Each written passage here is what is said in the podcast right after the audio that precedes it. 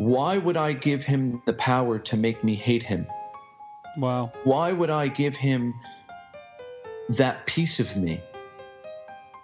Well, you know, and that's easy for me because I didn't have anybody down uh, on the thing. And I know, imagine people who were hurt there would say, You're crazy, you weren't there, and you're right.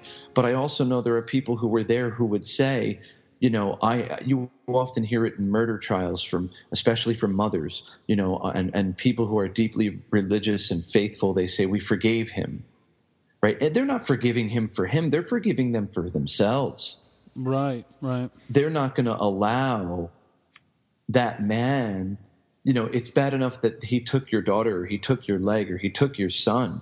Don't let him take, you know, what's left of you, you know, by letting hold on to it. You you don't want to be hijacked or colonized psychologically, emotionally, spiritually for the rest of your life because of that evil. And that is evil in and of itself in some form. That's what you're saying. Right. And I and I and I felt like in that moment because I hadn't been impacted, that was an easy choice for me. You know, I, I didn't lose enough to have the anger and the emotion. Was I as distraught as anyone else? Absolutely. Was I scared? Absolutely was I going to allow it to move me to believe that the only way that we can make the world a safer place is through more violence? No, because that's irrational and it's not spiritually sound. It doesn't make sense no matter how you slice it. It's like the phrase that guns make us safer. Sticks of dynamite don't make you safer. Hand grenades don't make you safer. You know, um, but the U.S. military does. Yeah, well, there is some argument actually. I've seen some pretty interesting articles on the fact that uh, nuclear weapons are actually proven to be stabilizing the world because war has slowed down because the end can be reached so easily. So when you look at the amount and the number of deaths and wars, the reason worldwide they're going down is because, in to some degree, mutually assured annihilation makes the world a safer place. So I suppose it's some extremity. But that's but that's also the argument that people have for you know if you have people kept walking around, everyone has a gun, people are less likely to shoot. Um, actually, more people when you own a gun, statistically, the chances of you being injured by that gun in a violent crime go up. That that that's a stat. More importantly than that, can you think of some places where everyone does have a gun I can, and I don't know like places like Afghanistan, Iraq. Uh, maybe yeah, like Yemen. Yemen. Th- those are the places with the most peaceful people, right? No, not at all. You know, and not only that too, but what we also rule out is that every human being, in cer- given the right circumstances, is capable of anything. True. Yeah, we have infinite potential. Well, and at the same time, too, passing a background check to have an assault rifle the day beforehand and the next day you find out that your wife is cheating on you, well, I want you to take a profile every day you want to use it. You know, uh, we're not in a solid state as human beings. Right. We're always evolving and it's not yeah, not a fixed fixed place of right. self. And that's also and that's also too why I think it's important that while I understand, I'm not advocating that there should be no guns. I'm not arguing that the absence of guns would mean an absence of violence. I'm just meaning, I mean to point out that our natural reaction is violent. Our, our first reaction is violent. Well, would you say it's it's more a matter of, of survivalism, right? Because we are wired instinctually to want to survive and prosper, and so if we feel threatened, where we it's it's not it's precog it's not even cognitive. It's just an instinctual reaction to something right?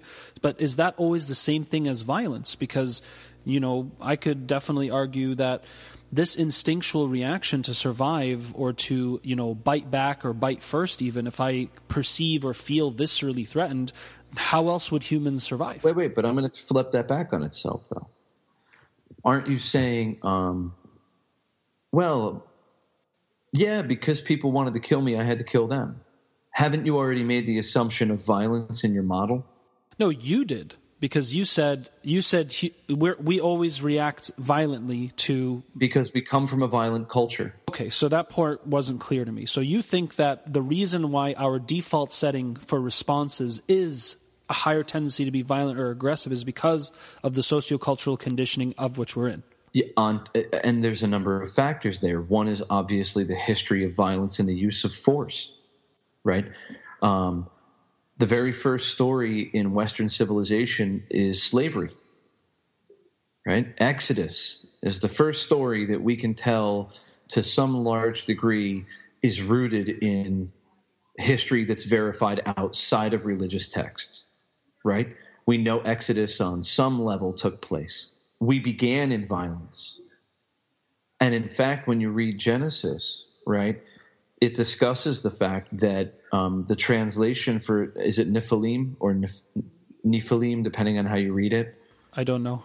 The, the original word was Nephilim, um, which one scholar pointed out was the word um, for man who comes from the heavens to the to the earth, um, and that was translated in the English version of the Old Testament to mean giants, right? And God flooded the earth, right? This is, comes from the book of Enoch that was left out of the Bible at the meeting of Constantine. Constantine's meeting at uh, Nicaea, right, where he put the Bible together, and the book of Enoch was left out, and Enoch was the father of Noah.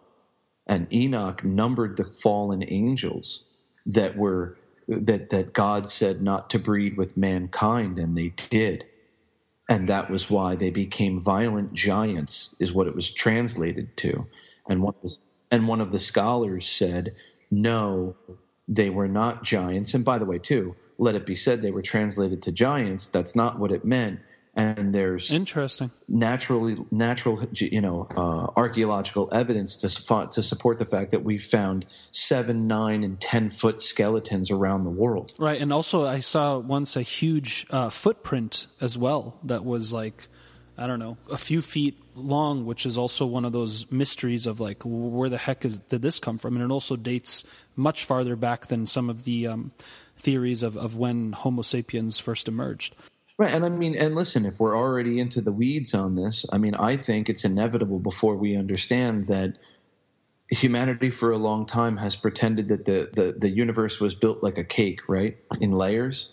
And it was kind of like, well, there was the world, humans were a little bit above that, and then it went straight to God. Angels were kind of in the middle.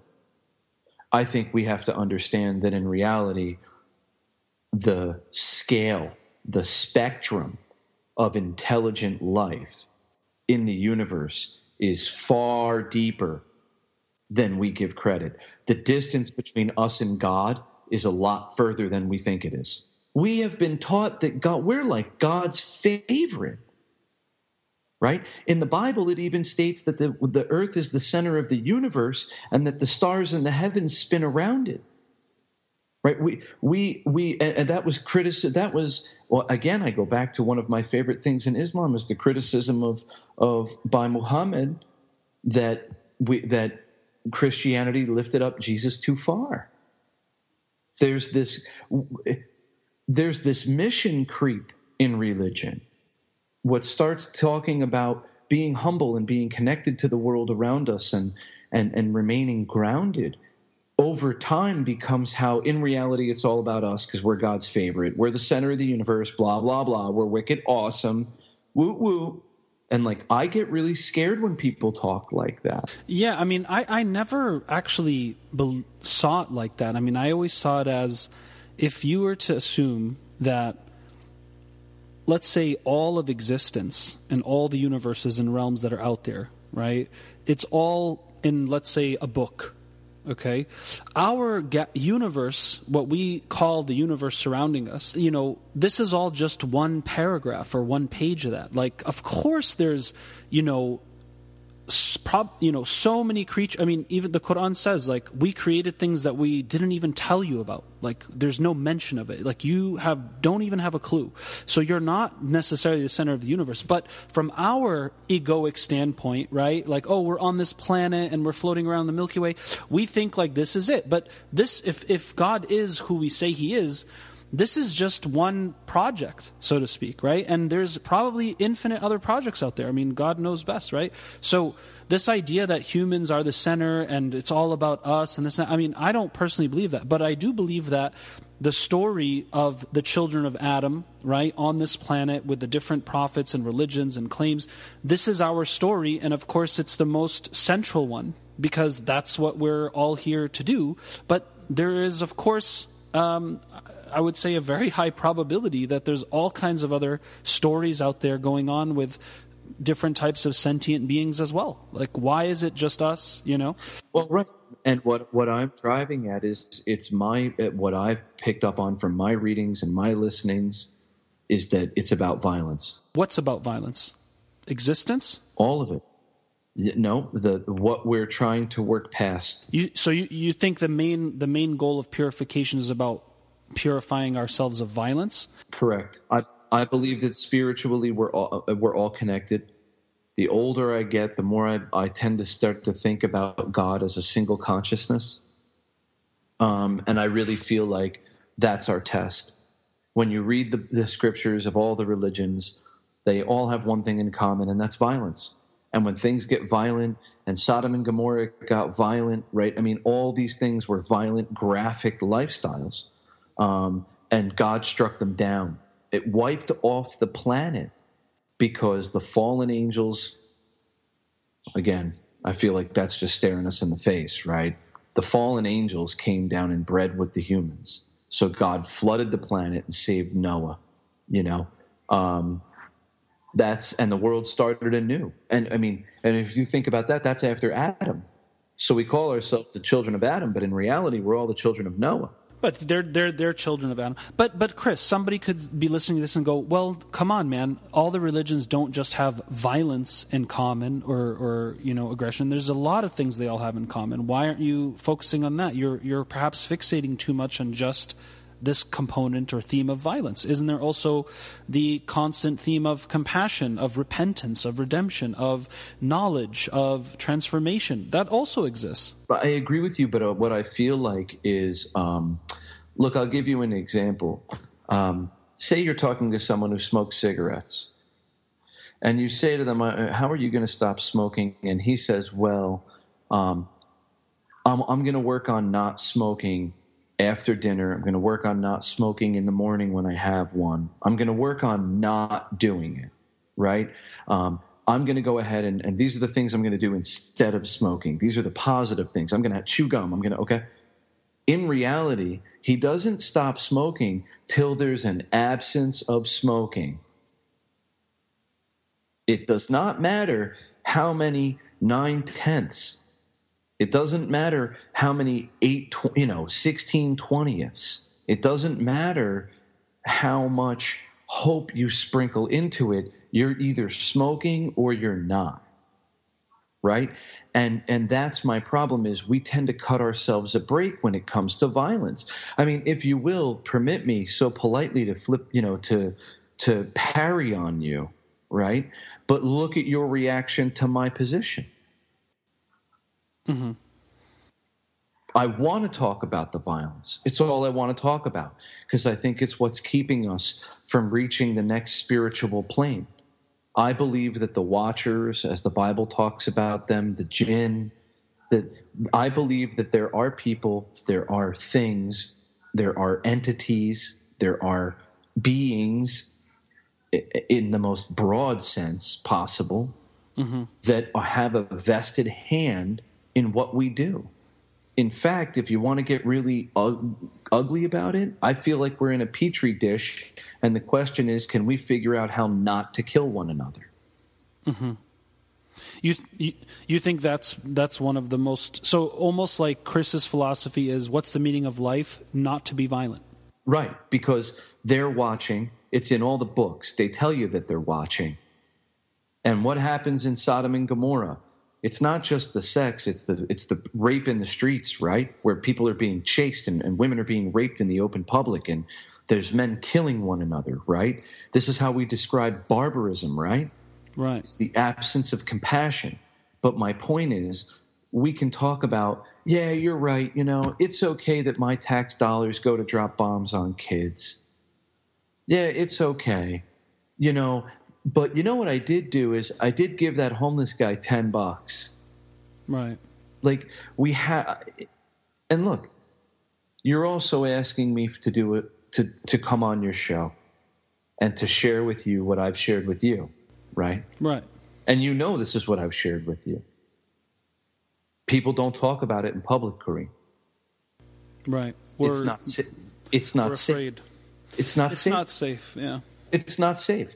You can't walk around talk. Look at John Lennon. You know, Martin Luther King Jr. Every the people look at the story of Jesus Christ.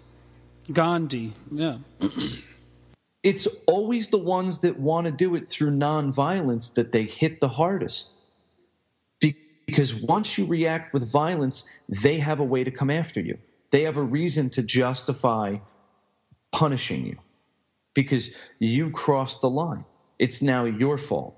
So, so you, so you believe violence offers a solid um, rationalization to basically be violent or for evil to continue to exist. So you think that absence of violence will result in compassion and spirituality and unity and all these wonderful ideals. That's why you're saying if we really want to get there, we've got to talk about the elephant in the room, which is a big a big bloody one at this point. And and and is this so so how do you how do you think I mean, you know, we're both American, we both, you know, um, believe that there is a metaphysical component to our existence. We, we do believe there's higher consciousness to be attained. So, what would be your advice or tips to, you know, people of faith out there or non-faith? How are we really going to achieve this lofty um, vision that you feel is necessary? It's I, I can't answer that. Here's what I can tell everyone: when you're quiet and you're alone, at least it's true for me, and I believe it's true for everyone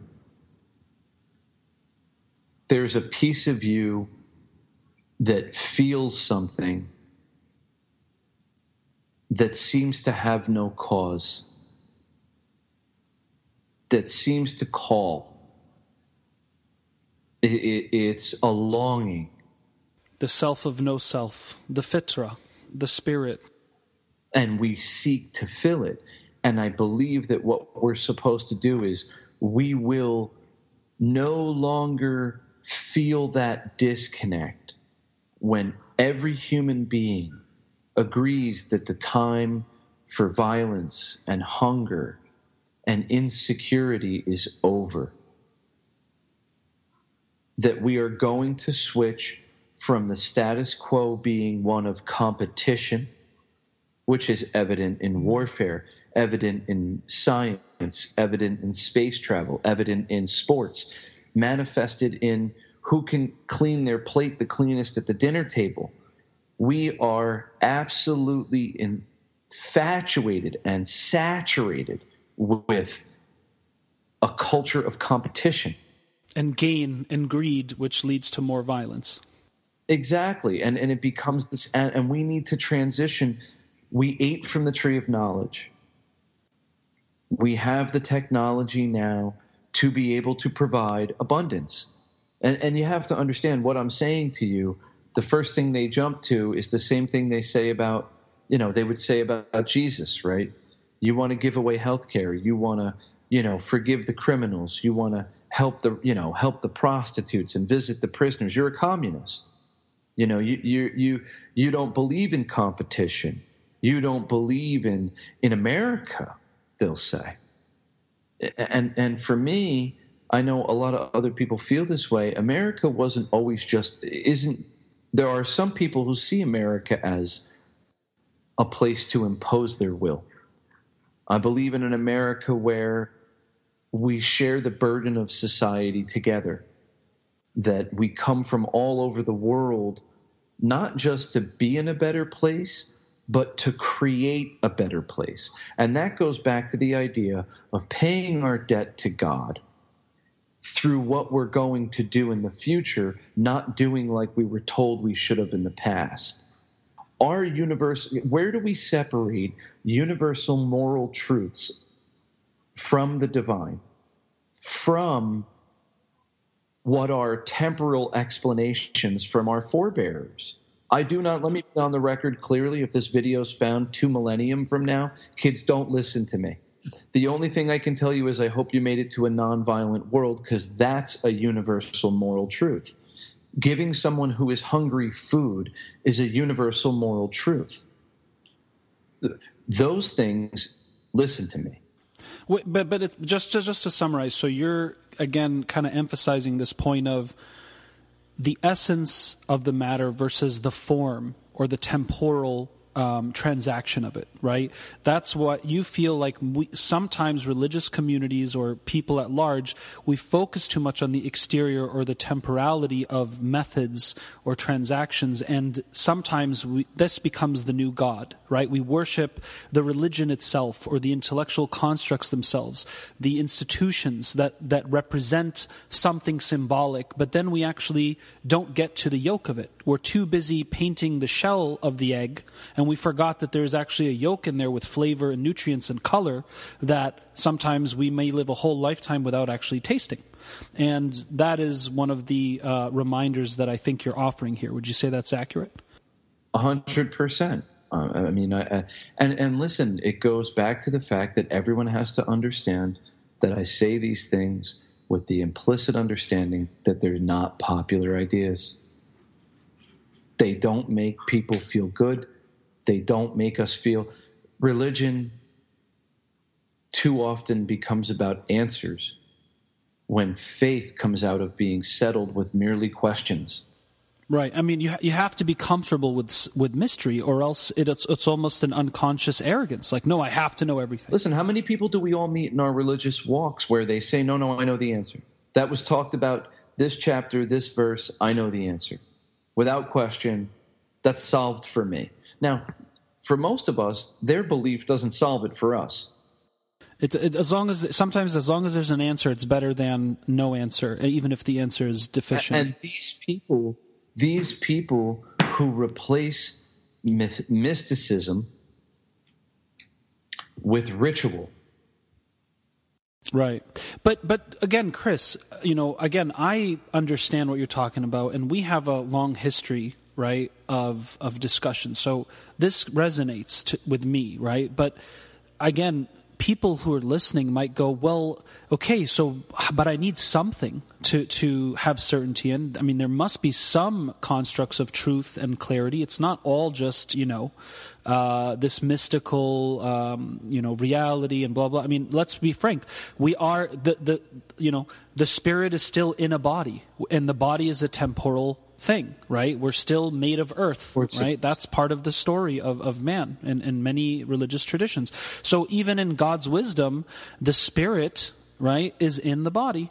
And um, John Pierre uh, uh, Teilhard de Chardin, who's a, a, a French uh, mystic and, and philosopher, he, one of my favorite quotes of all time, he said, We are not human beings having a spiritual experience. We are spiritual beings having a human experience. Well, right, and that's why comment to you is and and Feuerbach, another philosopher, a German philosopher from the 19th century, you know, he made the comment that um, the world was made of two things: the sensuous and the divine. Right, the sensuous were the things that we loved about ourselves, our passion, our art, um, you know, our ability to reason, our ability to heal, and all the things we like about humanity we ascribe to God. But yet, the things we don't like about humanity jealousy, anger, sex, um, alcohol, food we ascribe these things as sensuous to the devil, when in reality, they're humans projecting their experience onto inanimate, perceived objects. That's not what I'm high on. You do not know where you are. You don't know how you got there. You don't know where you're going. You have a whole bunch of people with a whole bunch of opinions on how things are supposed to be done. They all claim to know where they're coming from. To me, the wise man is the one who says, I don't know. Right, as Socrates said, right? How do you how did you become so wise? They asked him. He said, I, I know that I don't know that not knowing. They refuse to get comfortable with the not knowing. Right. They seek ritual, and in as much as they do that, they prove themselves to be the people shortest of faith. Because You said, uh, when people say to me, well, I have a soul and my soul is going to move on, I almost want to say to them, what I feel inside of me, I would only be able to describe as a spirit energy. Well, what's the difference between a spiritual energy and a soul to you? Well, a soul sounds like a neat little package, doesn't it? It's like something you would pick up at Walmart. It's all bundled up and it it stays together and it's in you, but when you leave, it's still you. It's too convenient. But for me to call it a soul, you know what it sounds like to me? It sounds like people want to understand in their impermanence that somehow there's a neatly preserved package that's still there to go. It's like, a, okay, I'll make a deal with you. A soul is the doggy bag of life. okay, you get to t- you still get to you still get to take something with you when you when you leave the restaurant of life. Come to the I don't know. I don't know, and and I'm not supposed to know. And every religious text says I'm not supposed to know. So why am I so busy trying to know? I'll make a deal with you. Let everyone else try to know. I'm everybody wants to know what God is, and we went to the beginning and we said, it's easy to tell what God isn't. When I see a person being beaten with a stick, I know that's not God. Right. When I see someone decapitating someone, that is not God's love. I don't care what they did. That's not your place.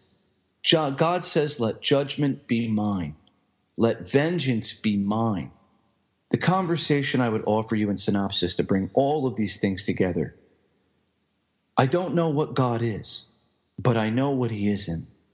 And I can tell you assuredly that God's love is not violent. And while I'll leave it to men smarter than me, who are more deeply entrenched in the traditions of their founding, of the traditions of their theories, I want to stomp out what I know God isn't. You go work on all these fancy people telling me what He is. You you you go per, to me. Those people are the are the philosophers that wander aimlessly and create great questions, but never really produce a daily value. And um, I studied philosophy and didn't want to be that. I, I, really wanted to be the kind of person that once I understood what I needed to know, I wanted to make it a part of my daily life to act on it. What I did, one of the things I do know is that violence and poverty and starvation and war and aggression and rape and judgment and envy and sickness, any human suffering that we can alleviate, we have a debt to God to do that.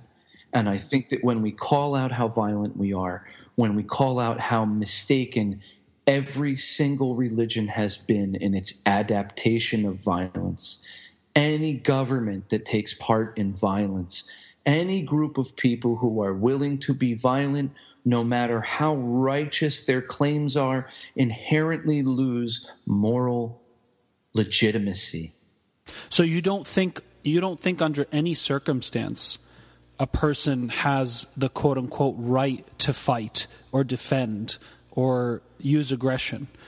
Oh, I, if you're in an immediate, if you're in an immediate threat, sure.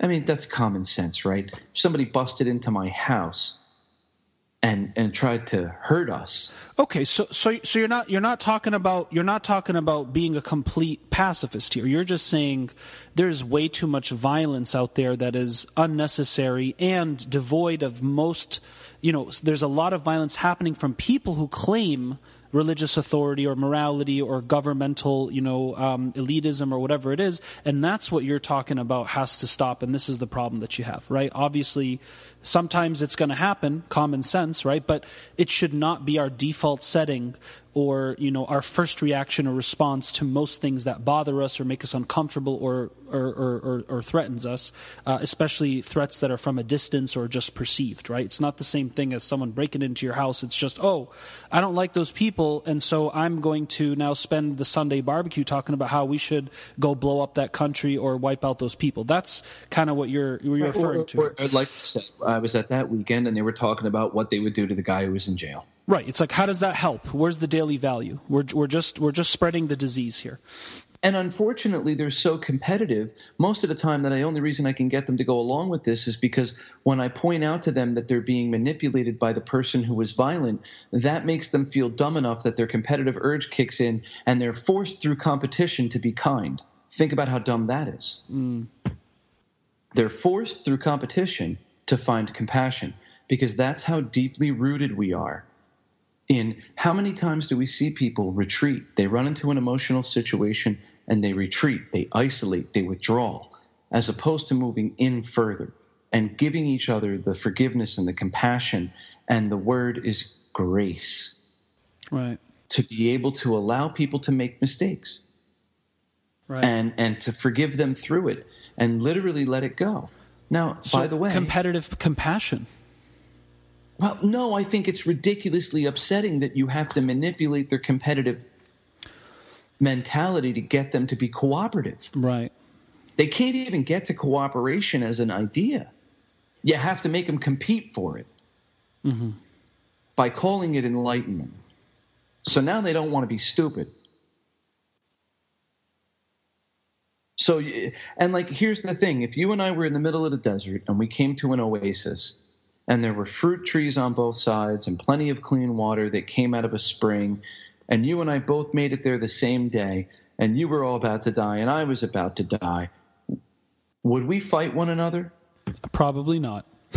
Probably not. You'd have to be a lunatic, right? Right, right. Like, but there's water for you. To, uh, we'll draw a line in the sand, like Yosemite Sam, right? You know, like Bugs Bunny. Don't cross that line, right? If that's how bad it was. But in reality, once we got healthy, what would we probably do? We would work as a team to get out. Oh, sure. Ideally, yeah. That's that's that's. Uh... No, not ideally. That's what would happen. So there is a there is a hard wiring for humans to also be cooperative and altruistic. I argue that in this scenario, our, our natural inclination is to come together, to connect. It's only correct. And and and then, by the way, too, you want to know how I would get you to kill me? How? Just make sure you run out of fruit on your side. yeah. So we don't really want to fight until there's an, an absence of resources, which is why the entire model economically that the world is built on is built currently. What used to be at one point was a natural state of scarcity. There simply wasn't enough food. There weren't enough weapons. There wasn't enough walls. There weren't enough of everything to go around. Right. We spent we spend twelve trillion dollars a year as a human race on weapons, and we could eliminate poverty around the world for three hundred and thirty billion. Right, and we waste tons of food every single day. We literally, and this is why Kareem, no one wants to talk about it. Because what are you left with in a conversation when everyone agrees that the data supports that it would be cheaper, more positive, and more effective to be able to eliminate scarcity in almost every form. And the only reason we're not doing it is because we don't want it to change. But who's who's who's the we? Is it just you think you think we're just so conditioned? All of us. The, you're going to tell me that if I told you we were going to start to have a basic income, everybody's going to get you know a certain amount of money every year. No more food stamps and right. Everybody gets thirty five thousand dollars a year to spend as they wish we kind of pretty much absolve the state of any bureaucracy, right? Bureaucracy because you're getting 35 grand a year. You got it per person, right? So per adult. If you have two people, if you don't have another job, or even if you do, you get $35,000 a year per person paid out, kind of like your dividend on the stock that is your country. Mm-hmm. Right? Hey, you're an American citizen. You get 100 shares of America. Every year that cuts, entitles you to 35, right? thirty-five thousand dollars. What this payout, and it changes over time as the value of America changes. Blah blah blah. Right? Just like a, a stockbroker, just like a, a trade on Wall Street. Right? You wouldn't go along with it, and probably neither would I, because the problem is we end up saying, "Well, that sounds awesome, but what if it means we end up with nothing?" Mm. And that fear of loss stops us from moving forward. Yeah. So, so Chris, this has been um, an extraordinary discussion as it always is with you. And I, I kind of wanted to ask you one more thing before we end today. So you obviously know um, I'm a Muslim. I've been trying to do some of this groundwork with my community here, and and you know dealing and confronting with all the things that, like you said, most people would want to escape or avoid, or they're uncomfortable dealing with, and uh, dealing with a lot of the challenges internally within our community, as well as the external challenges. Now, as a you know, as an American, as somebody who also understands um, uh, a bit about the faith and, and myself and my journey, so there's a lot of Muslims today that are very afraid about their future here and what's going to happen. I remember, if I can jump in on that, I was reminiscing today in preparation for our call tonight about how it was when you had such a big, in college, you had such a large beard. And it was so, so obviously a Muslim beard. And it was just after 9 11, and that you and I would go out in public, and you and I talked about it at some point but for a very long time when we went out, I knew that there would probably be a chance I had to step in and rescue you. And I remember having to have conversations with people, you know, and asserting that we wouldn't allow people to say things or look at you. So the subject you're on is a walk I've walked in my personal life and. Right. I went through it myself. Post 9/11 I had, you know, a lot of social anxiety at the time and um, and it seems like you know, because remember, there's a lot of Muslims today, you know, who weren't weren't alive at that time, like the younger community, right? Um, and so they didn't experience that directly. 9/11 is something they read about in history books now, right? But I was, we were there. I was at UMass Boston when the whole campus was being evacuated because of this. The next day, I went to class. My name was on the board and the professor said, you know, they want to see you. And I went to the human resources, and they basically were making sure, you know, we want to make sure everyone who's identifies as a Muslim is okay, and if you need any support and this and that, and that was awesome, right? But this is happening again, and some people would even say it seems like it's even more of a tense environment. Um, and I'm wondering what advice would you have for the Muslim community here? Because you do have a lot of different responses. You have people who are experiencing that other and that alienation, and as a result, they want to shed more of their Islamic identity. They want to look more left or, or, or liberal when they're when they're not, as a way to save themselves. I mean, earlier you said one of the biggest fears or, or the terror comes from white nationalism, right? And, and I mean, you're you're a white guy, uh, and you're saying that, right?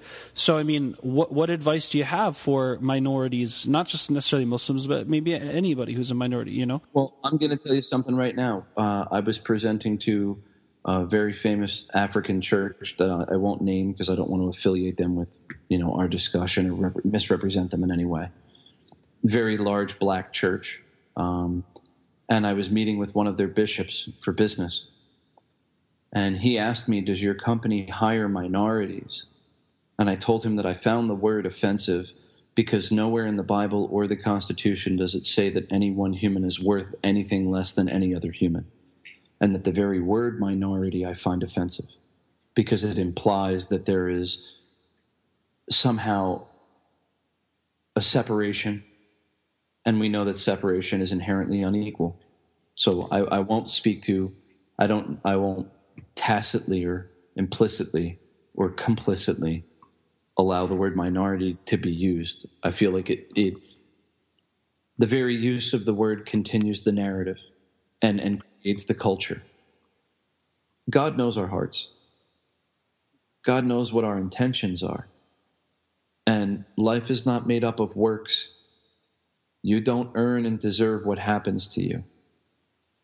And there are far more people who look like me that feel the way I do about equality and rule of law. And you know what? Imagine how crazy this is. In our America, we protect Muslims and who, who, who don't commit violence.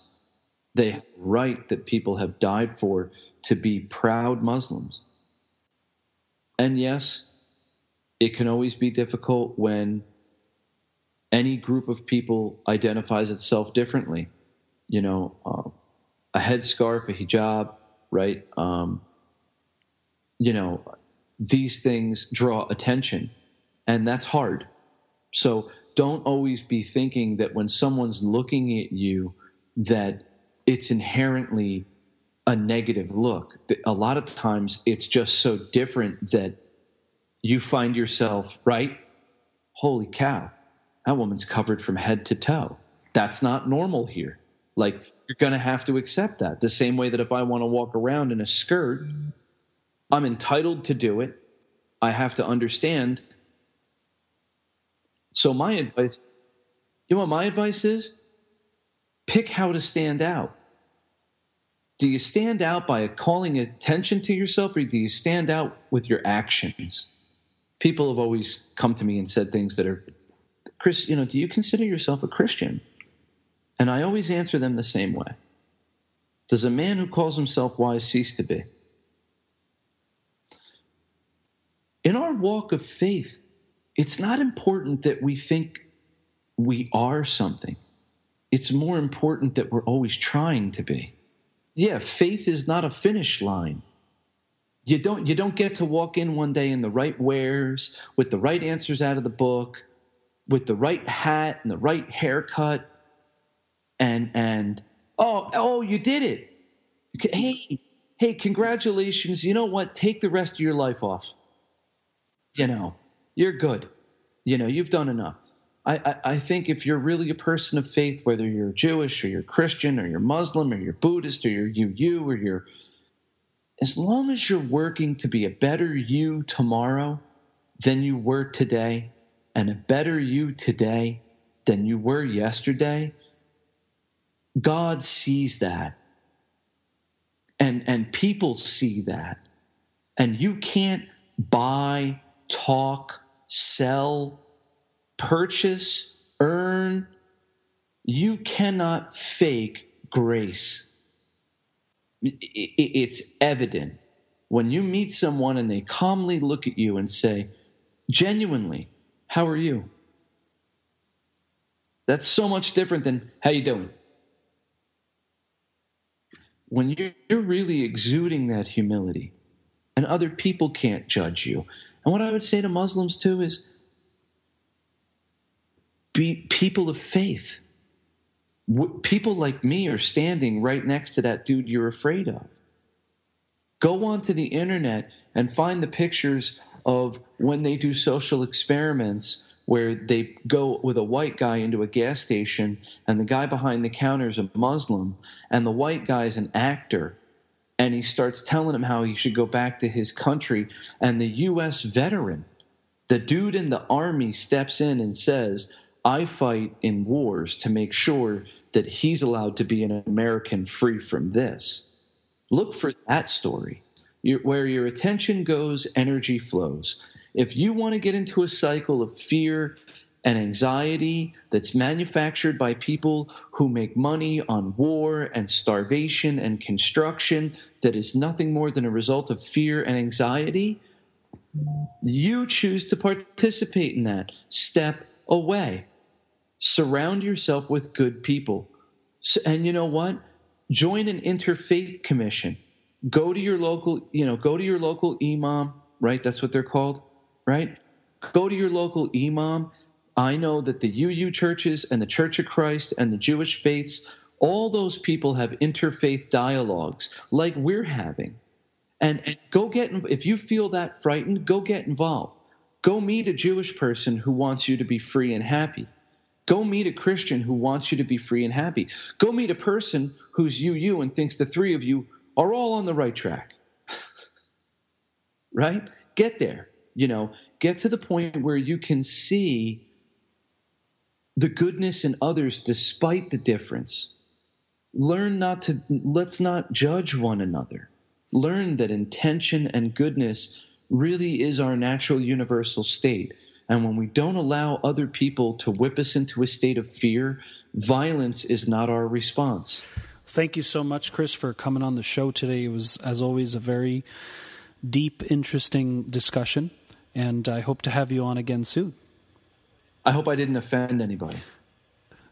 You'd, would you like to make a public apology right now Bef- I would like to let anyone know that if anything I said offended you, it was my error in being so assumptive.